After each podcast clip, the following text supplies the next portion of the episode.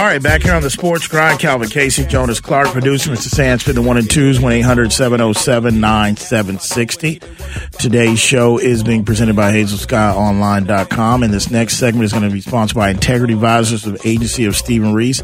Stephen Reese is a fully virtual insurance broker who can handle all your insurance needs, whether they're auto, life, home, or renters. Just give him a call. His number is 210 641 4000. That is Integrity Advisors Agency of Stephen Reese, official sponsor of the Sports Grind. Okay, so um, the next phase that we'll get to uh, in the NFL winter meetings uh, would be owner meetings. Excuse me, baseball um, is the what we talked about is the uh, Rooney Rule tweak. So you were going on and asking the question, have we gone too far? And I've seen, um, and we've got some interaction with Claudia and Carl Polk on uh, Facebook Live. I want you to read, uh, yeah, the Carl's comment there. Yeah, it's saying, uh, I hate as a black that they are forcing minority hires. The word force makes my butt itch. Um, look, Reading verbatim. look, um, let me let me go ahead and attack that. I like when we can make Sam laugh. Um, I like that part of let, let's attack that part and, and group that into what your question was like. Have we gone too far? Have we gone too far in forcing and all that? Look, okay, this really stems that the NFL is a multi-billion dollar machine. Okay. That's the obvious. And in the last couple years, the NFL has had a PR battle with minority groups, mainly the African American groups, from coaches to players to everything else about trying to get more diversity in the league. The one thing that they've had for a long, for decades now is the Rooney rule.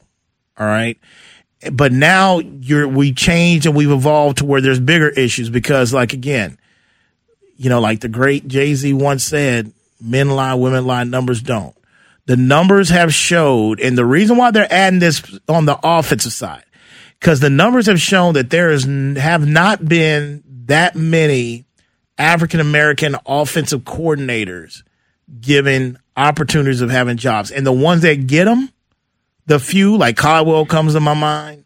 Um, a few of them, you know, The Eric Bieniemy. B's there.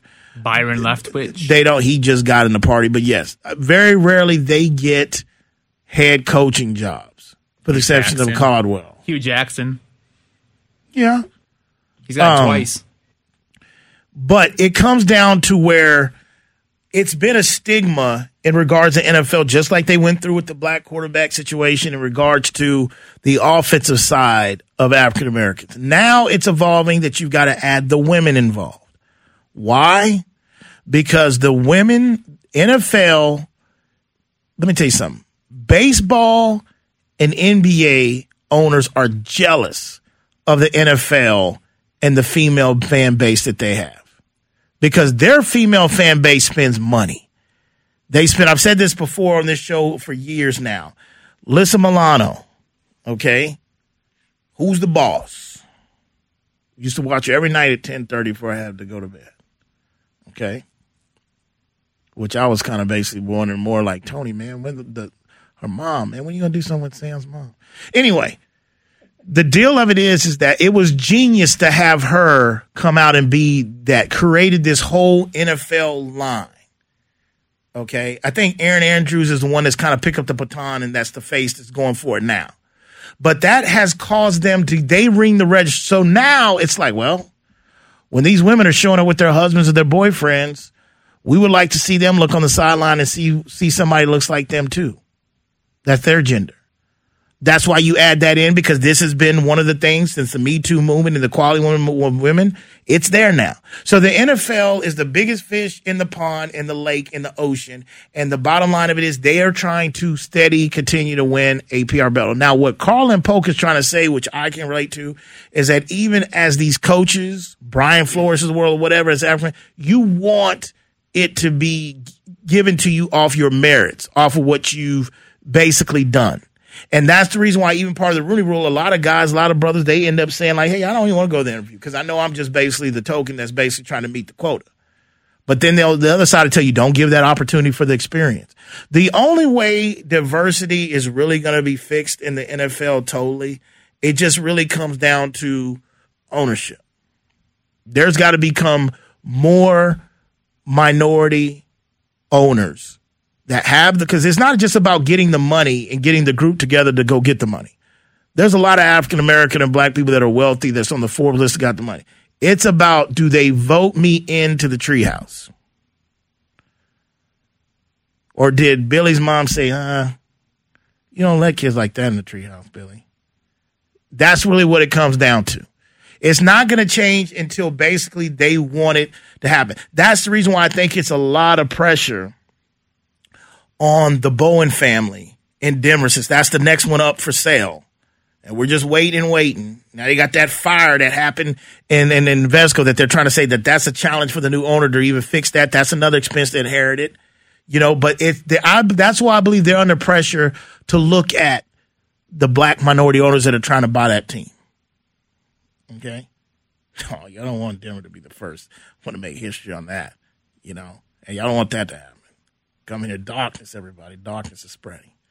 But anyway, um, anyway, so that's the deal. It has to start with the ownership. It has to start with ownership. So that's the thing. But again, it's a thin line you know, but now they've included the women. Now it's there, and we just got to see how it goes. We got to see how it goes. But the numbers are definitely alarming. If they could sit there and say, "Hey, man, you know what? You heard it in the ticker. Hey, man, ten times the offense possession, touch the ball. They won the last ten overtime games. We got that. They got data on like, uh, Carl, well, that was a long time ago. Has he got hired again? No, but they're looking at this too because it's been put the pressure on them. And this all started with the genie out of the bottle, with the hand in the cookie jar on Colin Kaepernick. This is how all this stuff got started, and all of a sudden it's rolling downhill, and it's like, damn, we gave them halftime. What the hell else they want? Because I, I guarantee somebody raised their hand in the meeting down in Florida, like, damn. Didn't we let Dre? Didn't we let West Coast get on the stage? What else they want? Told you, Roger, you took that damn meeting with that. What did we call him? That Jigga Man? Yeah. So that's just what it is, man. But I love the shield, but it's, it's a challenging situation. I see both sides of it, but that's just where we're at. But to me, that damn overtime rule change and, and, and to me, that's just like, where does it stop? If I'm, if I'm an NFL official, like I've got to be complaining. Like we need a voice too. Like how many times are y'all good? Y'all don't want to pay us really full time. We should be around the clock 365. It's not just about paying a full time. It's about actually having them in seminars, keeping them under your off season programs for, for, for officials. If I'm official, how much do y'all want us to learn? Y'all change rules on us every off season. And then we're the one that's killed on Sundays through social media. They all oh, these refs suck. They miss this and this or whatever. It's a lot more pressure, but they constantly change these rules. 1 800 707 9760. Switching gears a little bit, uh, the Buffalo Bills getting a new stadium, $1.4 billion. This is supposed to be um, the most out of this state, out of, you know, state of the art type of facility, $1.4 billion. The thing that stood out to me, they got 800 million dollars in taxpayer money up there to fund toward this stadium. That is a lot that lets you know how much the Bills Mafia in that city and that state up there in New York, how much they care about them Bills. Now, the one thing, give them props, no don't. There was speculate like, hey man, it's up there. Keep that home field advantage. Bill Mafia, they don't care. They're liquored up anyway for hours before kickoff. But 1.4 billion supposed to be open by 20, I think 2026. They're going to break ground on it here pretty soon. Josh Allen be going right through his prime, be right in his prime at that time cresting a new stadium. Now I don't know if it's going to have one of the retractable roofs, or not whatever, because I damn sure tell you, um, they'll they'll be trying to punt down on Buffalo in regard because you know when you open a new stadium, you're supposed to get a Super Bowl.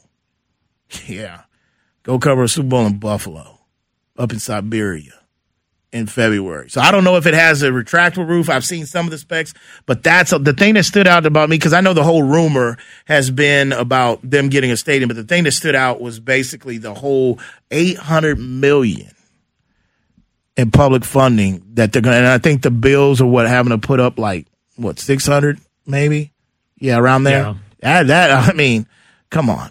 I guarantee you Oh, what's, what's Sam? You shaking your head? You totally dis, you, you kind of disagree with this on this one about the fact? Oh, okay. I thought you meant like you were upset kind of with the, the funding that public. No, I'm just okay. shaking my head because Yeah. it's ridiculous. Yeah, yeah, it is. I mean, and that and that's the reason why I feel like think about it. If push came to shove, and we had to go into cash coin to give our our, our, our nickels and stuff to get cash, and everybody had to look under the seat, or basically look for a little bit out of that check that you get. How much money could we really raise to get a new arena for a five-time? Ch- Buffalo ain't never won nothing. I, what what can we raise down here in San Antonio to keep a five time champion organization in this city if push came to shove? It had me start thinking. I'm like, damn, Buffalo I under the K gun offense, Marv Levy, Bruce Smith, I love them all, but damn, they ain't want. But they just raised 800 million and was okayed by taxpayer money to help fund this thing. the other terms surrounding this, and it's a, it is technically a little bit more there, Cal. It's eight fifty. So So 850 tack they got. another fifty million on that, and that's what Man. you've got according to the Buffalo News. But what that comes with, though, is a thirty-year lease. Thirty-year lease, so you know that you're going to have the Bills playing there for the next thirty years. The next ten of that, most likely, with Josh Allen. Playoff games, probably two or th- two or three playoff games per year the income off that concerts. Go ahead and expand the NFL season out to 20 games. Still a lot. add some more game re- game revenue. You'll, you'll make it back time. You'll hand hand over fist. I don't think that's going to Well, be I'm an not talking issue. about the owners. I'm talking about just the ta- like even even from the, public, but, but but you're talking about. I mean, it's coming from what 250 million of it's coming from the county itself, too. And some of it coming like hotel tax and, And- rental car tax and all. Yeah, but it's going to kick right back around. I mean, you can look at the financial. I, I, I'm surprised somebody, maybe they have, maybe they haven't done it. The impact uh, economically here in San Antonio when when the Spurs are in the playoffs versus the last four years without the playoffs. Oh, it, it trust me, it's been a and bad. see what, how that impacts the hotel industry, the bars, the restaurants. Let me tell you, I've been doing this show for a while, and and I, I I've talked to, I've had clients and talked to bar owners back in the championship runs and stuff like that, back in the day in the 04 and all that. They would actually, there was, I'm not going to say their name, but there was a particular bar down here that would automatically sit there and and project their whole 12 month budget and what their annual is going to be based off of time between April, the start of Fiesta, because it wasn't because of Fiesta, because the Spurs playoffs usually start all the way to June or May. And a lot of bars were surviving and eating like that off here down there for a while. And trust me, it, it started to, even before the big three got out of here, it started to already take its dividend. So that would be if they did a stay. It, that's a lot. It would it would be a lot of impact that's been lost due to the fact that they're not been in the playoffs. They're not championship. It's a lot, especially for a one pony town as we got the Spurs, and that's the only professional team we actually a major professional team we have. Right. And so you're banking on being able to maintain that for the next 30 years. You also have NHL in town, so they're they're and they're increasing their outdoor games every year. I think they played four this season out, out- outdoors in football and baseball stadiums. So you might be able to lock down a, uh, you know a handful of those over the next you know 30 years. And that's just all, all that's that's going to be businesses, everything. I think that it, it works around, and you're again the, the guarantee for a 30 year lease is huge. Yeah, I feel you, but that's a lot to step up for a team that is not. Yes, they they won. They've got history, but they haven't won championships. They've been to four straight Super Bowls. I don't think that's ever happened again. But again, it just had me thinking in other, not just in our own backyard, but other towns and other sports. Could they step up for that? Now, I don't think the Bills really got to the point where they were about to, you know, strangle on them, but it kind of had been like that. You're shaking my head. Yeah, I know over the years I've heard rumors like, hey, we could lose the Bills. They could move. I never thought like there's certain teams. I never thought NFL was going to let the Bills leave. I mean, I, I, I, and I don't even think that town. I never bought into it. Period. But it did when I saw the numbers of how much public money funding they got. I'm like, damn, they stepped up. You know, they stepped up, and it started make me think like, what will we do stuff? And see, I know how this town is, and let me tell you something. It, it, it you know, instead of big picture, the way you broke it down, like, hey, you're talking about concerts, you're talking about this and that or whatever. I, in my opinion, not all, but the majority of us down here, and the way this city's ran, it wouldn't be it wouldn't be thought like that. It would be just like, man, they ain't even, yeah, we got five, they ain't even winning now. When's the last we beat the playoffs? We don't need anything. We don't need no new arena. It's just, it comes down to that sports mentality and that sports town that I talk about it. But that's 1.4 billion, man. I, I remember when Jerry did the one, when Jerry's World was out for a billion, that just blew every, everybody back. Then you got Kroenke that did the one in LA and I forgot what the price tag was on that one. And now we're at 1.4 billion. And that's the reason why NFL teams at the minimum are going to sell for about about three to four billion dollars, probably four billion. You know, because of just how much the stadiums are making. But if you can build that for a stadium, and like I always said, you paying off two hundred and thirty million dollars guaranteed to a quarterback, go look at how much he's really making. And that's really what it comes down to. And again, these players are starting to close that gap and going and, and finding that out. SoFi was five billion, by the way. But see, that was also done as the thought of the Olympics coming back to the country, the made Olympic thing. So that was taken into a lot uh, consideration, you know, on that in regards to that number. But yeah, they're, they're definitely up in the bees. Also, uh, before we leave NFL uh, meetings as well, Jerry Jones finally broke his silence on the, the, the decisions of the Dallas Cowboys in the offseason. And he spoke with Amari and he said, Hey, we had about 12, I think he said 12 to 14 players, something like that, that we had to evaluate the production based off of what the pay was based off the cap situation. And in other words, when he looked at it, when he talked about Amari, looking at other people younger, and he just said the other words were just pretty much flat, like I've been saying. Amari didn't live up to that contract that I signed off on just a few years ago. So he was out. He got to Randy Gregory.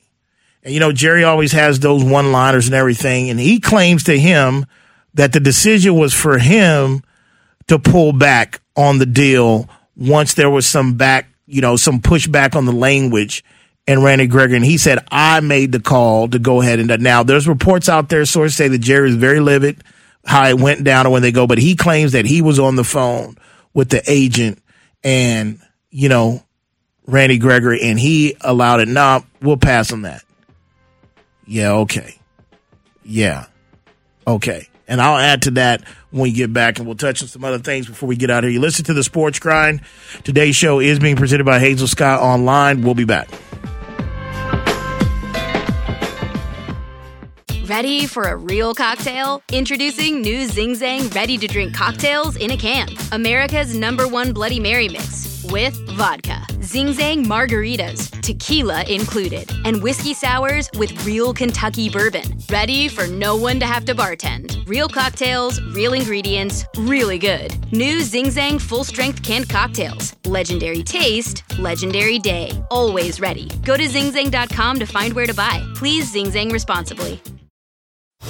If you've been accused of a crime, you need trusted and aggressive representation. You need the LaHood Norton Law Group. Over 80 years of combined experience handling both federal and state cases. All of their lawyers are former high level prosecutors who know the justice system from all sides. For a free consultation, 210 797 7700 or lahoodnorton.com. Principal Office San Antonio, the LaHood Norton Law Group, official sponsor of the Sports Grind.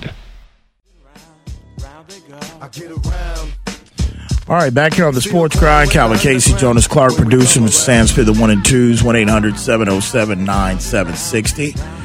Today's show is presented by HazelSkyOnline.com, and this last segment of the day is going to be sponsored by Zing Zang. Two words, a key to any perfect cocktail, and that is Zing Zang.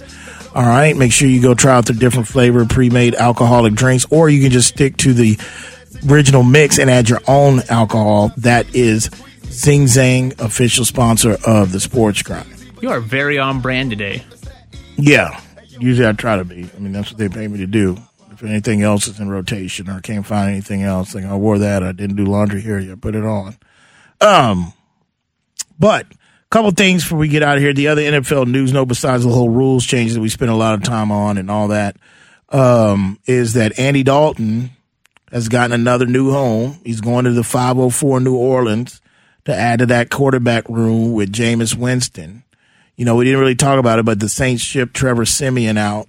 Trevor Siemian's going to Chicago, I believe it was, the Bears, uh, to be in that quarterback room. But um, Andy Dalton, I mean, you know, again, you know, not to beat a dead horse, but again, Baker needs to take a page out of this, man. I mean, he's got to call Andy Dalton up, you know, TCU alum, He's got a. Jonah. You can shake your head like no, he's in that group. I, I, I don't care whether we, the bottom line is Baker is in the Andy Dalton group.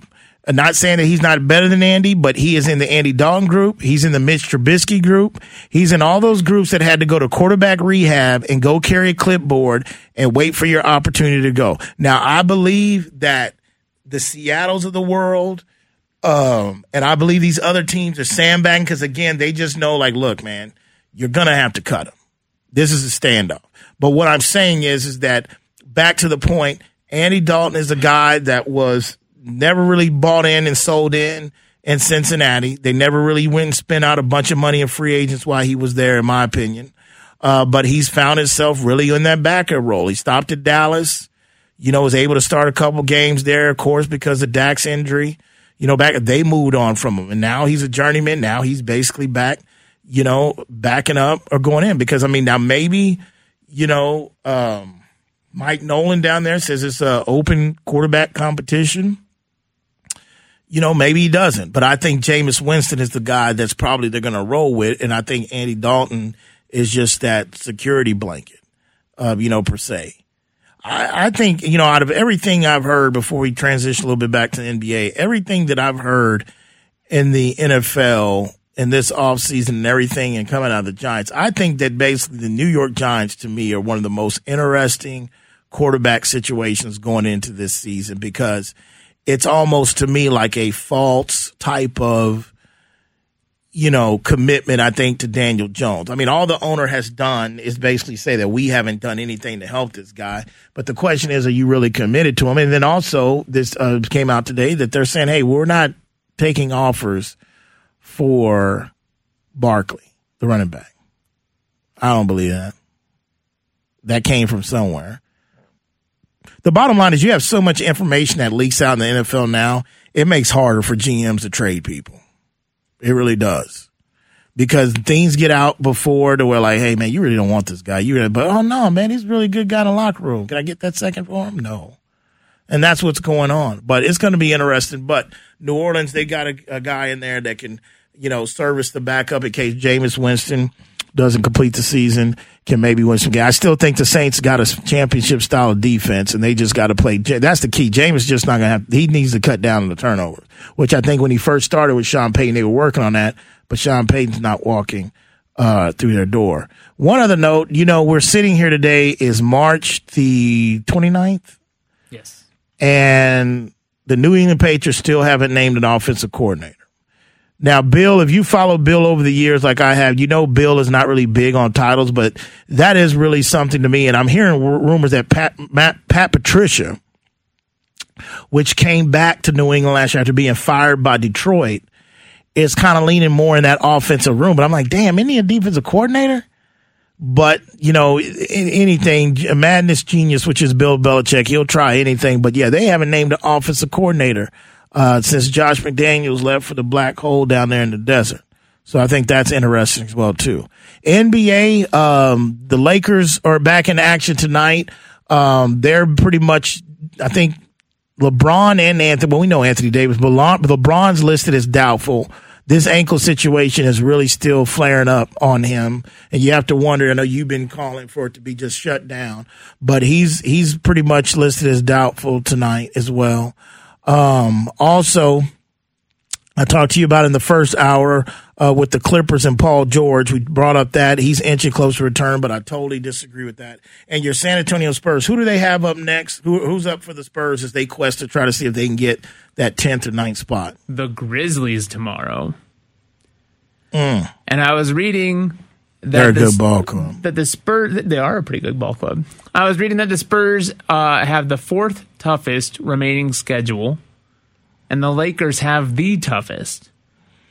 So if you're looking at again that play-in situation, they're a half game back uh, in the standings uh, behind the Lakers. So the Spurs can pull off a win or two. I don't I don't know that you have to beat the Grizzlies quite. You still have uh, a back to back home games against the Trailblazers. That should really help you. but you they could really easily find their way in. And of course, the Clippers losing their last five. Well, I know LeBron tried to put it too. out there that you know one of the things he's trying is he's trying to inject confidence into the locker room and to his other soldiers around him. That he was talking about that really these teams around this hover down they really don't have playoff experience. They don't have any playoff experience. I'm like LeBron, y'all playing this whole damn season like y'all don't even know what the playoffs is. So I don't care whether it's the Spurs. I don't care whether it's New Orleans. I mean, at the end of the day, these all these teams that are at the bottom, they didn't proven that they could beat y'all, regardless. I mean, that and that's the other challenges that LeBron is up against in his later years. Um, as his body start, I don't want to use the word breaking down on him yet because I don't think it's totally breaking down, but it's starting to. The check engine light is steady coming on. I, I just feel that that the people they don't the, the young cats and, and even not the young like he's not feared too much. Even though he's still playing at a high level at his age and we haven't seen a guy in this year like you'd have to go back to Kareem Abdul-Jabbar that was playing at a high level at this late in his career. I think he's the only other guy that can come that I've seen in my lifetime that can come to my mind. You know I'm not old enough I'm old but I'm not old enough yet to go to the will the Oscar Rob all that but I just feel that the other part to that though is the psychological you know, game that LeBron had, just the intimidation factor over his opponents. And that's why I think this is a dangerous situation for LeBron um, and the Lakers to be in to even have to get in that plan. Cause he could talk about the teams that are down there with him that has a lack of playoff experience, but he's dealing with a team that, and, and dealing with himself where he's at the stage of his career that no one is really fearing him per se, in my opinion. They don't look like, damn, LeBron, how are we going to get past LeBron tonight? It, it's not that anymore. And uh, Vegas tonight would tell you as much. They've got the Mavericks minus 12, which is about the same difference between the Nets and the Pistons at minus 14 tonight.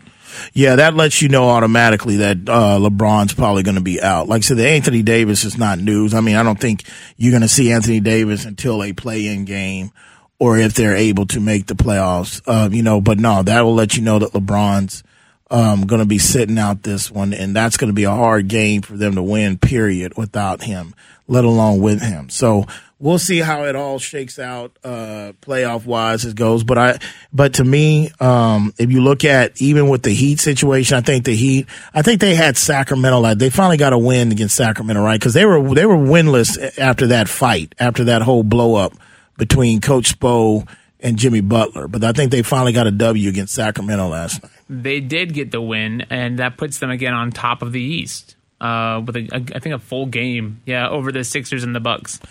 Just not. I mean, and usually I've been on this Miami Heat. I've, I've kind of respected Coach Spo, and I was with them in the bubble, and I and I kind of you know respect them. But to me, I'm just not believing in them totally this year. I I, I think they're. I think they're inflated team that sits up, uh, and I think they're that high up. In my opinion, I think they're that high up in the East standings due to the the Kyrie and the Brooklyn situation. I, I just feel that they're they're probably the team that's really inflated the most due to the fact that Kyrie showed up late in the season period that wasn't playing with them for a while. And then when he came back, he really didn't play home games. They, I think they're the team in the East that probably, and I'm not saying they're not a good team. Uh, there's a reason why they ended up getting in a little squabble because they were getting their ass kicked in back to back games against the Golden State B team and all that. There's just something there that's kind of just missing. Now, you know, it's going to be interesting because you still got a guy that's won a championship in Kyle Lowry that, you know, once the postseason goes, but I, I think they benefited the most with this Kyrie situation. So labeling them as kind of pretenders in a sense as to you don't think that they would be in that spot with that, with the Nets there looking across the rest of the East, I mean, you've got the Cavaliers, the Sixers up there, the Raptors. Who who belongs and who doesn't necessarily in that Eastern playoff picture? When you when you ask me to choose from who now? I mean, just just looking at your your your top 8 Uh-huh. That's like a playoff spots, not the play-in spots, but playoff spots. You've got the Heat, the Sixers, the Bucks, the Celtics, the Bulls, Raptors, Cavs, and Nets in that order. So the so the Heat would sure okay maybe drop them to third or fourth if if the Nets are fully healthy. The only the only series uh, the only way better way I can answer that what you're trying to ask me if if I'm looking at the Heat and looking at the Eastern Conference, um, I would pick them to beat Cleveland. I mean, if I, if if I look at the series where they're going to win that series, Right. I would pick them. I would put Cleveland as that. Um, I probably would put the Bulls as that as well too. And when we talk about the Bostons and even the 76ers and the Bucks and even the Nets and The Raptors are the, the only I, and I and I would put I would put the Raptors. So the Raptors, Cleveland, the tho- Bulls. and the Bulls. Those are probably the only three teams. And Bulls is a shaky one, uh, but I would say definitely the for sure ones. I would say Cleveland and the Raptors. The Bulls could end up being a 50-50 series, but that's a maximum out of the eight slots. If you're just talking about the top eight, that I would sit there and say that they have those three that they can win. Other than that, I don't see them as of right now beating a Milwaukee four out of seven.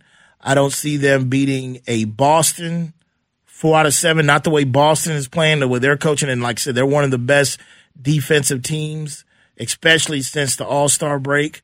I don't see them beating Boston or Milwaukee or whoever. I, I just don't see that, and I could totally be wrong. I mean, I don't want to just totally discredit them, you know, um, at all altogether.